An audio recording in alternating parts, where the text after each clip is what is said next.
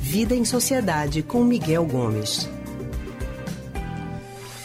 Vivemos no meio de um turbilhão de informações que não param de chegar de todo canto, né? No celular, na televisão, no rádio, no, na revista, o amigo que liga, a mãe que tem que mandar notícia, enfim. Tem hora que a gente precisa parar para respirar também, né? Dar uma pausa. O excesso de atividades pode contribuir para um quadro de estafa mental. Você já ouviu falar nisso? A doença pode ser de origem emocional ou física. A gente vai falar sobre esse assunto agora com o historiador e psicólogo do Centro de Pesquisa em Psicanálise e Linguagem, CPPL, Miguel Gomes. Oi, Miguel, boa tarde. Boa tarde, Leandro. Boa tarde, ouvinte. Então, Miguel, no meio dessa situação toda que a gente vive hoje em dia, né, com a velocidade em que as informações correm, o acúmulo de atividades porque está sobrando mais tempo, né? E aí a gente vai pegando mais coisa para fazer. A tecnologia ajuda a gente a acelerar as tarefas, mas a gente acaba acumulando outras. Qual é a hora de parar, respirar um pouquinho para dar conta do que está por vir? Pois é, Leandro, a gente vive nesse mundo corrido, né? Que a gente está o tempo todo ativo, tendo de fazer contas, fazer coisas e contas também. E, e, e, chega um momento em que eh, o corpo dá sinais de que não está aguentando. E aí a gente pode ter essa estafa né, psíquica, vamos dizer assim, porque também existe uma estafa física que é muito associada ao desgaste do próprio corpo, em que o corpo fica dolorido, pesado. Né? Mas a gente também tem uma, uma estafa psíquica que também repercute no corpo, porque às vezes a gente sente, quem aqui nunca sentiu aquelas dores tensionais nas costas, no ombro. Isso também está re relacionado né, a essa estafa. O que seria danada estafa? Né?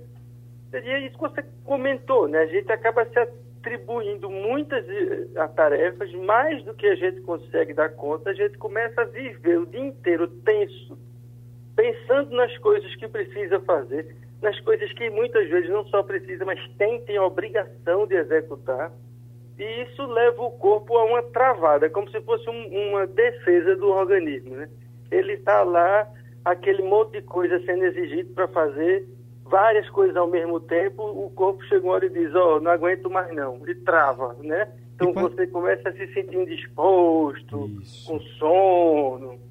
Eu ia perguntar exatamente isso, os sintomas isso, é, porque aí a gente começa a sentir isso, né? O corpo dá aquela travada, ele avisa para você, ó, não aguento mais. E aí você perde a disposição, você ganha é, sono, você fica querendo dormir mais, você passa a cuidar menos de sua alimentação, né? Você se sente cansado, você acorda cansado, você acorda e não se sente descansado da noite de sono.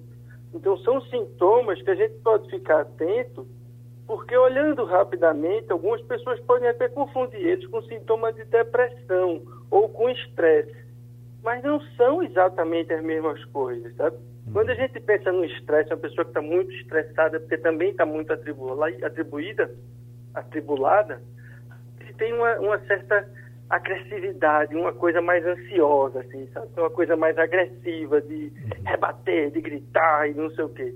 O estafado não, ele vai entrando numa coisa meio lerda, de não conseguir fazer as coisas porque não dá mais tempo, não tem ânimo. Acho que essa falta de ânimo é que leva, às vezes, a gente, a algumas pessoas a confundirem a estafa com o próprio quadro depressivo. Uhum. E eles não se confundem porque num quadro depressivo você tem um tempo mais longo, né? Essa estafa ela pode se instalar mais rapidamente.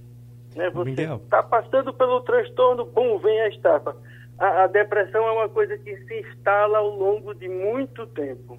O que, que pode acontecer se a gente não respeitar nosso corpo, esses sinais que o corpo está emitindo, se a gente não parar e descansar um pouquinho? Que outras consequências isso pode trazer para a nossa vida?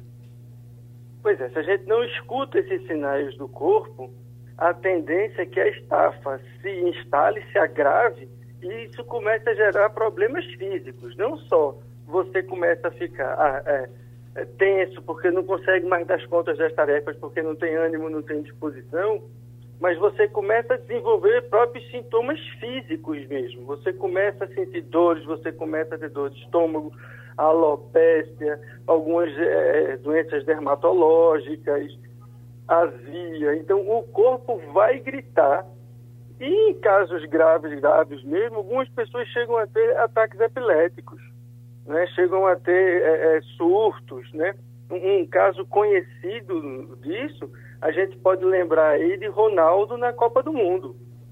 Né? Quando todo mundo sacudiu nele a responsabilidade para o Brasil ser campeão e às vésperas da final da Copa do Mundo contra a França, ele estava numa estafa mental e teve um, um, problema epilético. A gente pode ver que isso não é um problema epilético como algumas pessoas têm, recorrente, em que precisa de um, uma medicação, que se não tomar essa medicação recorrentemente passa a ter epilepsia. O caso dele, você vê claramente que foi uma resposta à estafa.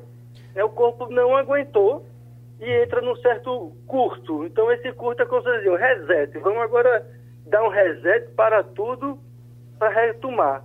Foi o que aconteceu com ele naquela situação e, e, que todo mundo lembra, né? Porque hoje a gente vê o Ronaldo e a gente vê que ele não faz uso nenhum tipo de medicação para epilepsia, por exemplo. Uhum. Então ele não é uma pessoa que tem um foco epilético na cabeça. Agora ele como teve uma estafa. Agora como que a pessoa pode fazer para quando identificar esses sinais? ter esse momento de, de, de respirar, de refletir, essa pausa, porque as nossas atividades não param, né, Miguel? A gente precisa trabalhar, precisa dar conta dos afazeres domésticos, dar conta das contas que vão chegar no fim do mês. Sim. E aí, que profissional a gente busca? O que, que a gente pode procurar para dar uma aliviada e a gente não entrar nesse, nesse caminho aí obscuro e perigoso da, da estafa?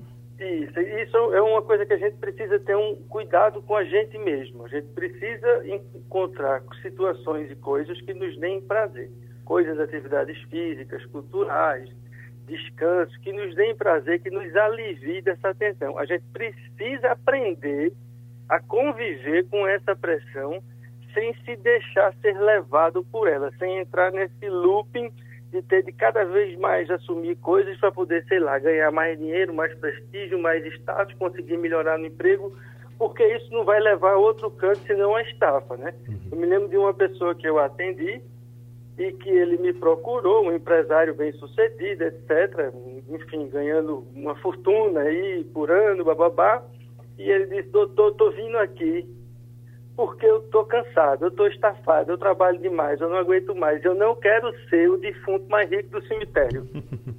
Sabe? E é um pouco isso. É, a gente nada, precisa né? fazer alguma coisa antes que a gente morra, que não vai adiantar de nada. Todo esse prestígio social, essa riqueza, se você estiver morto. Né? Então a gente precisa encontrar um mecanismo de se cuidar. Isso pode ser com um psicólogo, isso algumas pessoas conseguem com atividade física, às vezes um psiquiatra para ajudar com uma medicação que ajude a gente a desacelerar.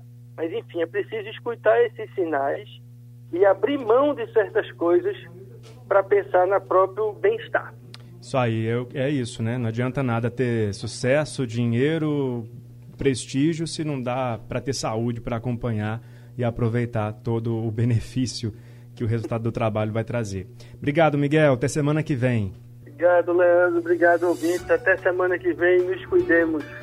A gente acabou de conversar com Miguel Gomes, que é historiador e psicólogo do Centro de Pesquisa em Psicanálise e Linguagem, CPPL,